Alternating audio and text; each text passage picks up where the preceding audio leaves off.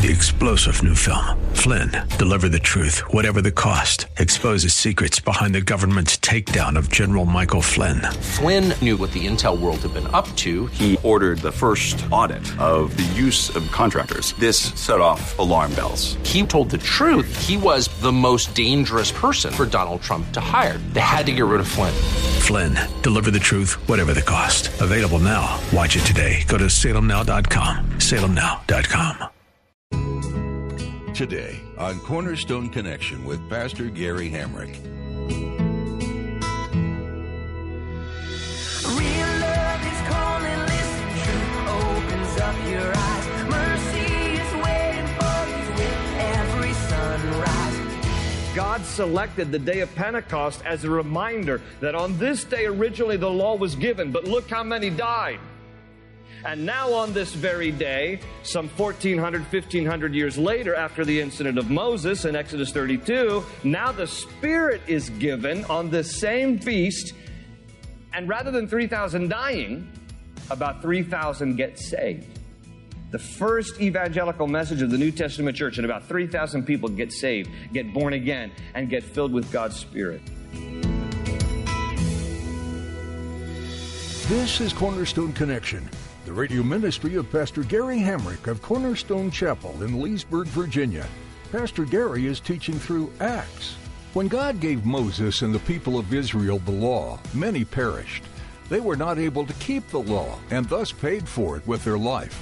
Today, Pastor Gary shares the story found in Acts when the Spirit was sent to the believers.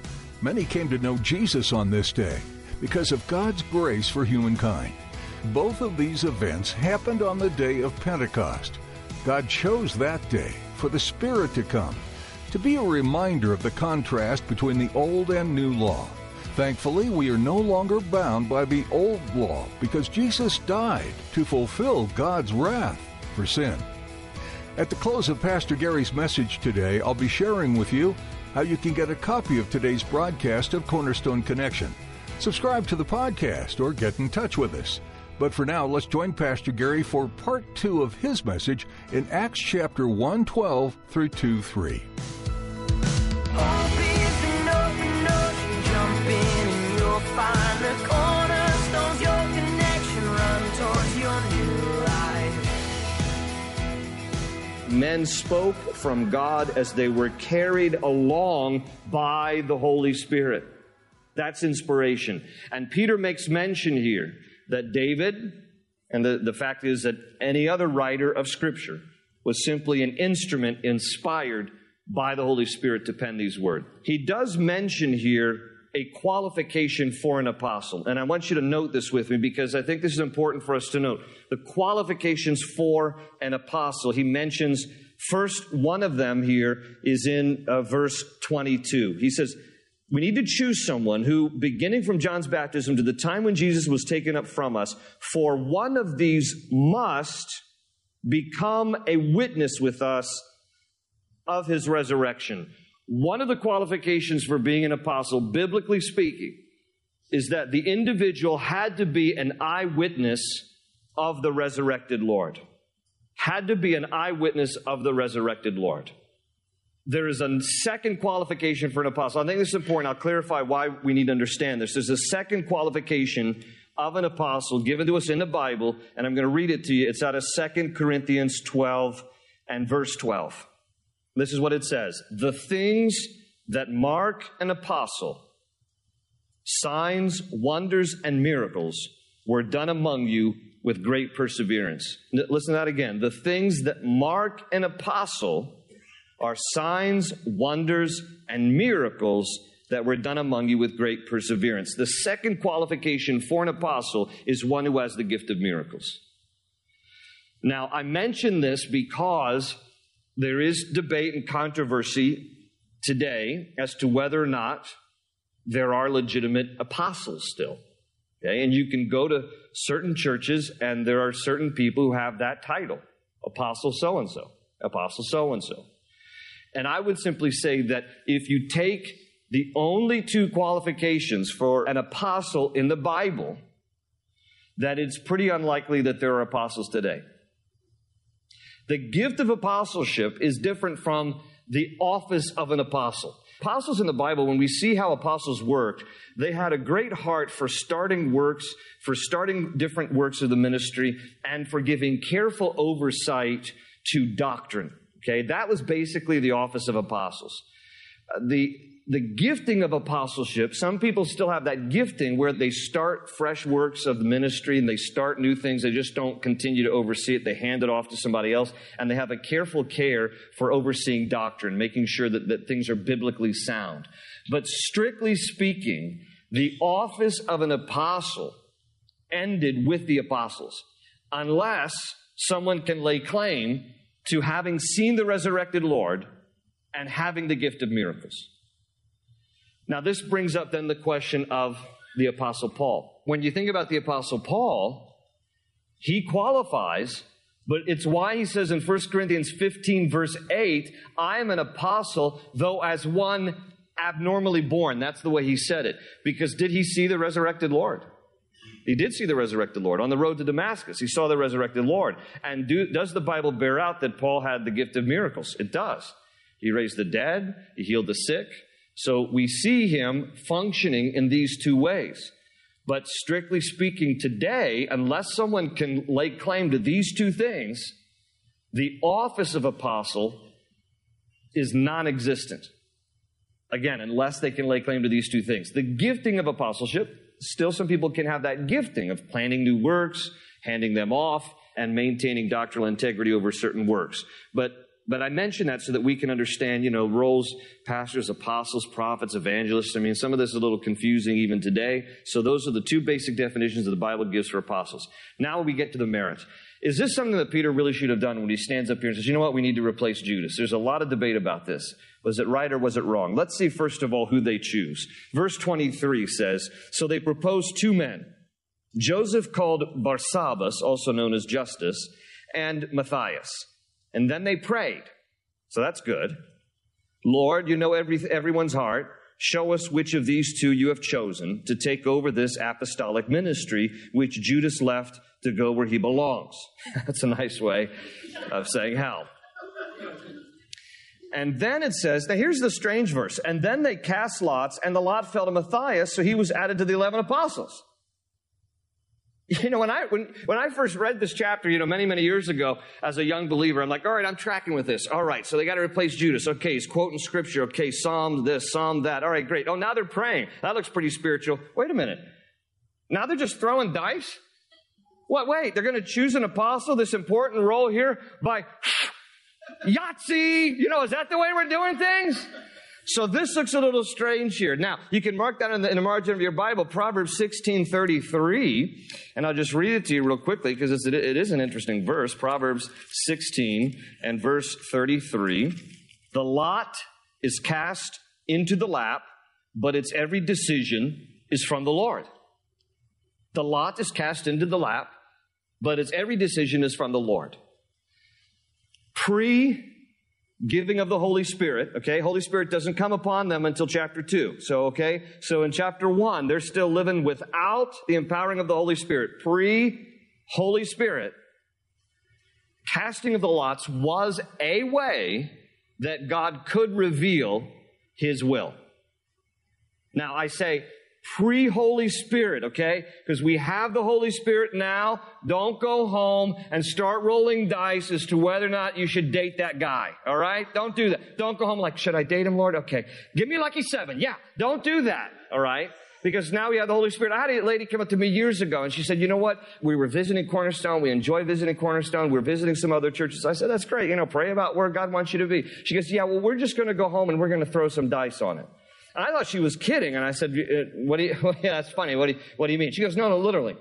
We're going to go home and we're going to keep rolling until we get number seven. We're going to like put out the names of the churches that we've been visiting. And then we're going to roll on this paper and then roll on that paper. And the first time we get seven, that's, that's the church we're going to. I said, man, let me just tell you something. Uh, after, if you choose to come to Cornerstone in that way, you're going to end up rolling the dice a little bit later and deciding God wants you to move on. I said, you don't, you're not supposed to make decisions now by rolling the dice. That went out in Acts chapter 1. Acts chapter 2, we have the Holy Spirit now. We can have some direct guidance from God. So don't go home and start rolling the dice on this. But it was an acceptable means. I have to trust that they're praying. You know, they, they submit two candidates here. The, this one guy's got like three names Joseph Barsabbas, also known as Justus. Okay, we're going to get that guy, and we're going to get Matthias. Now, then they start to pray, Lord, which one should we choose? And they cast the lots, and the lot fell to Matthias, so he was added to the 11. So here's the debate Was he really the one to be chosen? And the argument as to maybe he should not have been chosen goes like this You never see him mentioned again in the Bible, you never even see him mentioned again in church history. This guy doesn't get another mention outside of this. It seems that the apostle who is really to be chosen is the apostle Paul. Now, Paul, whose given name was Saul, will have his conversion experience in Acts chapter 9, which is about four years from this story right here in Acts 1. And then the Bible tells us that Paul will go away three years to Arabia, and then he's going to spend about eight years in Tarsus. And so you add it all up, and Paul doesn't really come onto the scene as an apostle until about 15 years after Acts chapter 1. So was he the one maybe who should have been selected instead of Matthias because Matthias doesn't ever show up again in the Bible? Uh, but the fact is that besides Peter, James, and John, none of the other apostles end up getting another mention in the Bible. So I'm not sure you can make the argument that just because Matthias doesn't show up that maybe he wasn't selected. It seems that if nothing else, it's necessary to replace Judas just so that that emptiness won't be hanging over their heads. Okay? I don't know, quite honestly, if this was the direct will of God or not. Um, but I don't think it's something that we can easily answer, and I don't think that it's something that we should dismiss either as being unnecessary. The challenge, there's a, there is a challenging thing though, and that is in Revelation chapter 21, verse 14. It talks about the New Jerusalem. And Revelation 21, 14, it says that the walls had 12 layers, and on each layer, on each level, was written one of the names of the apostles. So there's 12 levels on the wall, and each level had a name of the apostle. So now the question, everybody's agreed Judas isn't on that list, okay? Everybody's agreed. You're not going to get to heaven and say, oh, Judas, he made it on the wall. Wow, that's incredible. No, he's not going to be on the list. But then it becomes, is it Paul or Matthias? Whose name is going to be on the 12? So, you know, God will figure all that out. I don't know. I personally, this is just Gary talking, I personally question whether Matthias should have been chosen. I question it. I think that in Revelation 21 14, I think Paul's name is going to be on the wall. Maybe not Matthias, but, you know, who knows? It's not a big deal. Let's move on to chapter 2, and let's look at least of the first four verses before we run out of time tonight. I'm going to read down through verse 13, and we'll take a look at least at the first four verses. But here's verse 1. It says, When the day of Pentecost came, they were all together in one place. And suddenly a sound like the blowing of a violent wind came from heaven and filled the whole house where they were sitting. They saw what seemed to be tongues of fire that separated and came to rest on each of them. All of them were filled with the Holy Spirit and began to speak in other tongues as the Spirit enabled them. Now there were staying in Jerusalem God fearing Jews from every nation under heaven. When they heard this sound, a crowd came together in bewilderment because each one heard them speaking in his own language. Utterly amazed, they asked, Are not all these men who are speaking Galileans? Then how is it that each of us hears them in his own native language?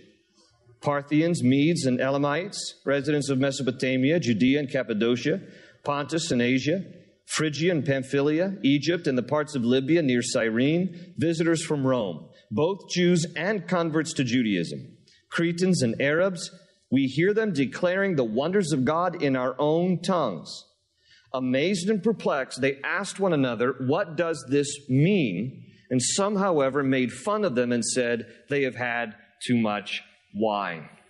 So, here they are, prayer meeting, upper room, 120. They've selected Matthias. That's done. They go back to praying It's the day of Pentecost. Now we got to get a little history on Pentecost so we understand what is happening here because God selected this day for the outpouring of His Spirit with something specific in mind. Whenever you hear about the day of Pentecost in reference to Acts chapter 2, don't think this is the first time Pentecost ever happened. Pentecost had been an ongoing feast that the Jews have been celebrating for hundreds of years. In fact, by this point, well over a thousand years they'd been celebrating Pentecost. So, uh, first of all, a little bit of background. Pentecost, the word is from a Greek word, Pentecoste, which means 50th. And that is because this feast fell 50 days after the Sabbath following Passover. Now, the day after the Sabbath following Passover was the day that Jesus rose from the dead. Okay? Jesus was crucified, dead, buried. We know he rose on the first day of the week. That's Sunday. Sunday's the first day after the Sabbath, Saturday. So if Jesus rose on the first day, when you count the 50 days to the Feast of Pentecost, and he was on earth for 40 days, that's how we come up with the difference. 10 days is how long. So he ascends on the 40th day. He says, you all wait. They don't know the Holy Spirit's going to fall on Pentecost. We have the advantage of knowing when the Holy Spirit fell. The Holy Spirit falls on Pentecost, which is 50 days from the day that Jesus rose from the dead. He was here for 40 days. He ascends, so they wait 10 days. You're smart people, right? 10. 50 minus 40. Is everybody on board? All right. So they wait 10 days. On this 10th day, they're just praying like any other normal day. They don't know when it's going to happen. They don't know what's going to happen. And on this day of Pentecost, it happens to fall on this particular feast on the Jewish calendar. In Hebrew, it is pronounced Hag Shavuot.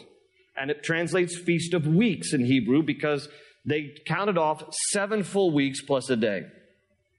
So that's the feast in mind. Now, why were they practicing the Feast of Pentecost or the Feast of Shavuot to begin with? So that we understand the historical significance, there were two reasons to celebrate the Feast of Pentecost. One was to commemorate the new grain harvest, which was wheat. The feast that preceded this was the Feast of First Fruits, and they would gather the first part of the barley harvest and they would take it to the temple and they would wave sheaves of the grain and they would celebrate the new spring uh, season of grain, and the first harvest was barley. Now it's 50 days later and it's the beginning of the wheat harvest. So they celebrated by taking a wave offering to the temple of God, which were two loaves of bread made with yeast. Hold that in mind, we'll come back to it. But the other purpose of Pentecost was to commemorate the giving of the law. So I wrote you the scripture verses there because Leviticus 23 talks about the purpose of commencing the, uh, the grain harvest of wheat. But in Exodus chapter 34, it talks about the original intent was to also commemorate the giving of the law. When Moses gave the Ten Commandments to the people of Israel, God said part of Pentecost is to celebrate and remember, to commemorate the giving of the law. Now, I want you to understand some parallels here because this is important. You remember that when Moses gave the Ten Commandments to the people, he goes up on Mount Sinai, God meets him there, and God, with the finger of God, inscribes on tablets of stone the Ten Commandments. And as Moses is up on Mount Sinai receiving the Ten Commandments, what are the people doing down in the valley? The Bible says they're indulging in revelry.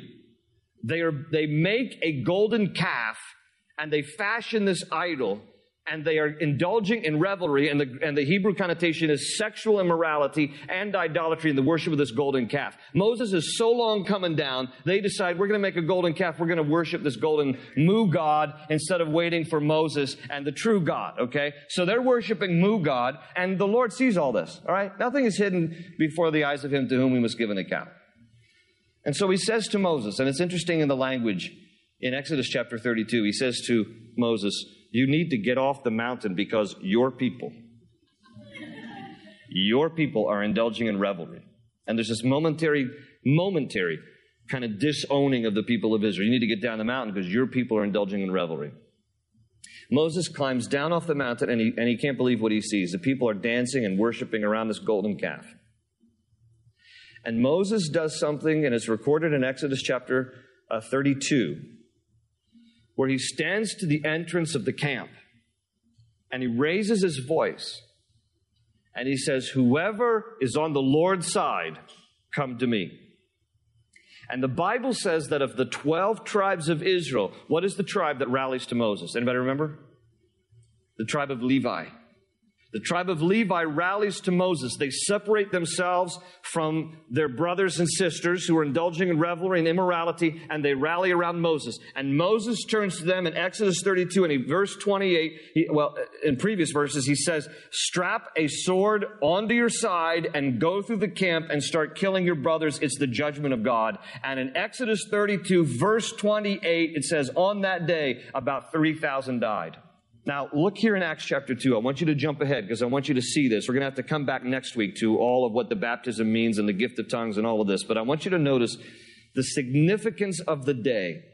In Acts 2, jump to verse 37. When the people heard this, they were cut to the heart and said to Peter and the other apostles, Brothers, what shall we do? He replied, Repent and be baptized, every one of you, in the name of Jesus Christ for the forgiveness of your sins, and you will receive the gift of the Holy Spirit. The promise is for you and for your children and for all who are far off, for all whom the Lord our God will call.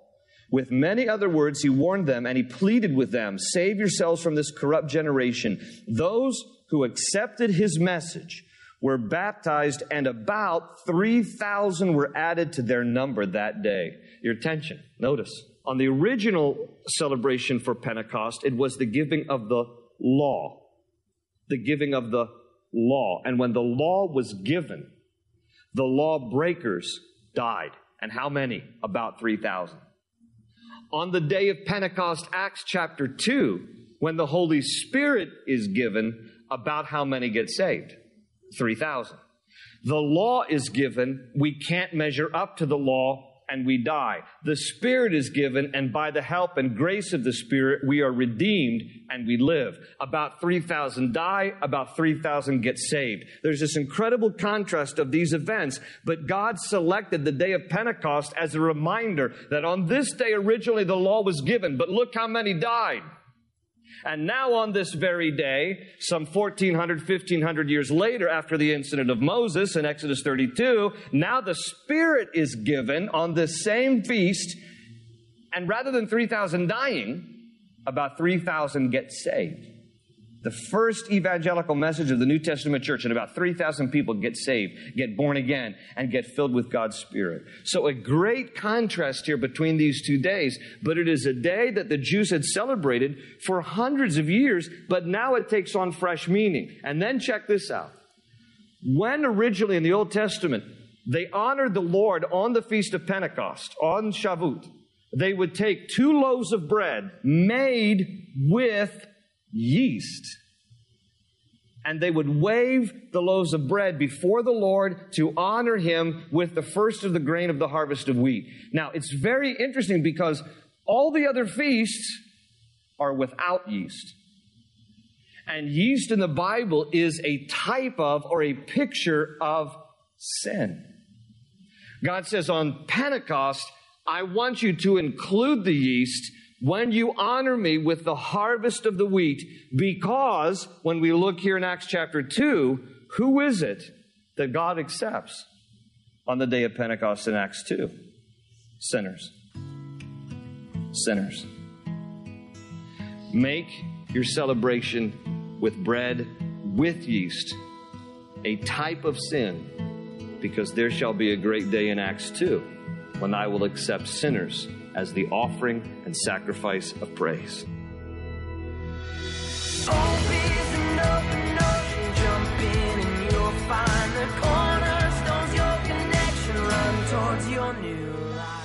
There's much more to glean from the pages of Acts and the history of the early church, but we'll pause our journey through it for today. Join us next time as Pastor Gary continues to share the, the power of the Holy Spirit with us. If you'd like to learn more about Cornerstone Connection, Pastor Gary, or the church these messages originate from, we encourage you to visit cornerstoneconnection.cc. Browse through our archive of previous messages while you're there and feel free to share them with friends and family. Download our mobile app as well to keep God's Word with you as you go about your daily activities. Pastor Gary has also made available a study guide to accompany his series in Acts. You can find this digital booklet and companion resources under the Teachings tab. Do you live in the Leesburg area or will you be visiting in the near future? If so, we'd like to extend an invitation to join us for our weekly gatherings. We meet each Sunday and Wednesday to spend time in prayer and worship and studying the Bible. Visit cornerstoneconnection.cc for service times, more information, and directions. If you can't join us in person, don't worry. We live stream our services. Just click the link under the Teachings tab. Thanks for joining us today, and be sure to tune in again for another edition of Cornerstone Connection. They say you're a wandering soul, that you've got no place to go, but still you know, you're not alone.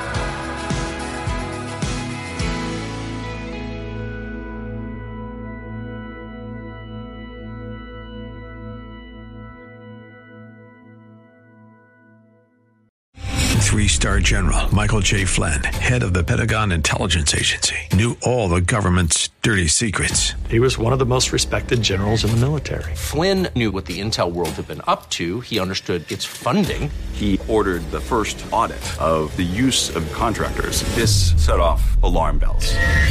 The explosive new documentary, Flynn, Deliver the Truth, Whatever the Cost, uncovers the facts behind this scandal. Flynn told the truth. He was the most dangerous person for Donald Trump to hire. I find out the worst enemy that I'm going to face in my life is right here in America. They took my assessment and they wanted me to change it. And I was like, I'm not changing it. They had to get rid of Flynn. With in depth interviews, archival footage, and never before seen personal records of the man behind the headlines. I just felt like I was drowning. Flynn, Deliver the Truth, Whatever the Cost. Available now. Watch it today. Go to salemnow.com. Salemnow.com.